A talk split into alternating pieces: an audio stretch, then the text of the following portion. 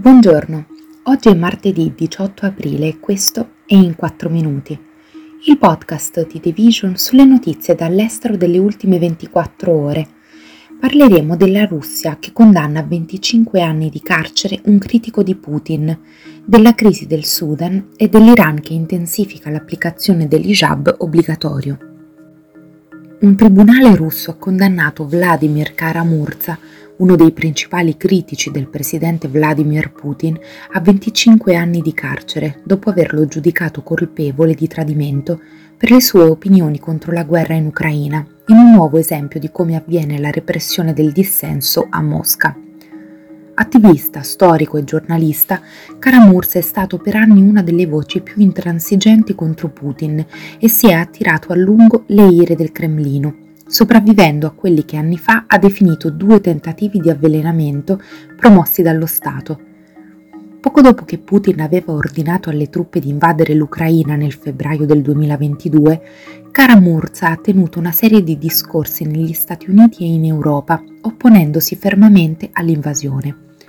Lo scorso aprile è stato arrestato a Mosca per aver disobbedito agli ordini della polizia e condannato agli arresti amministrativi, durante i quali è stato accusato di aver diffuso informazioni false sull'esercito russo. Il processo, che le organizzazioni per i diritti umani hanno definito politicamente motivato, si è svolto a porte chiuse. Né i pubblici ministeri né gli investigatori hanno presentato in pubblico alcuna prova a sostegno dell'accusa di tradimento. Sono in carcere per le mie idee politiche, per aver parlato contro la guerra in Ucraina, per aver lottato per molti anni contro la dittatura di Putin. Non solo non mi pento di nulla di tutto questo, ma ne sono orgogliosa, ha detto Cara Murza, senza chiedere l'assoluzione.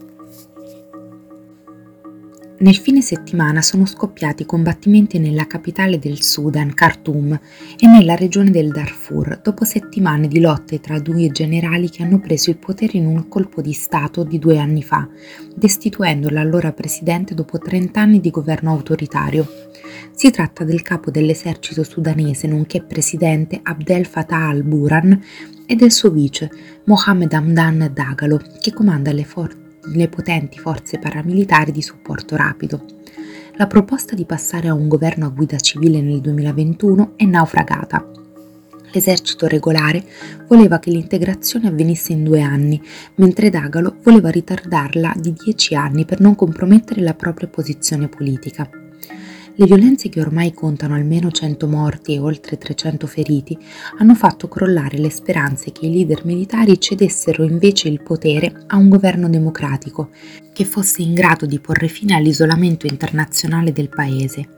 Le parti in conflitto stanno combattendo per il controllo del palazzo presidenziale, dell'aeroporto principale e del quartier generale militare del Sudan, di cui entrambe rivendicano il controllo il segretario generale delle Nazioni Unite Antonio Guterres ha invitato le parti in guerra a cessare immediatamente le ostilità, ripristinare la calma e avviare un dialogo per risolvere la crisi.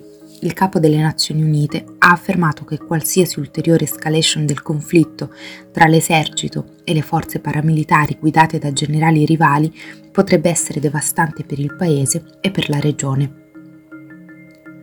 Secondo i media locali e un alto funzionario giudiziario, le autorità iraniane intendono perseguire le persone che incoraggiano le donne a togliersi il velo e hanno installato telecamere nei luoghi pubblici e sulle autostrade per individuare i trasgressori del rigido codice di abbigliamento del paese. Il capo della polizia ha fatto sapere che le donne sorprese senza hijab saranno prima avvertite e poi dovranno affrontare accuse non meglio specificate. Le misure fanno parte di una più ampia repressione contro le donne che hanno violato la legge sull'abbigliamento conservatore e fanno seguito a un movimento di protesta durato mesi e iniziato dalla morte lo scorso settembre della 22enne Mahsa Amini, arrestata dalla polizia morale a Teheran per presunte violazioni del codice di abbigliamento la morte di Mahsa Amini, avvenuta mentre era detenuta da parte della polizia, ha provocato un'ondata di rabbia e dimostrazioni a livello nazionale contro i leader clericali iraniani. Le forze di sicurezza hanno ucciso circa 500 persone nella repressione che ne è seguita, secondo l'agenzia di stampa attivista Rana, e ne hanno detenute più di 20.000. Questo è tutto da The Vision A domani!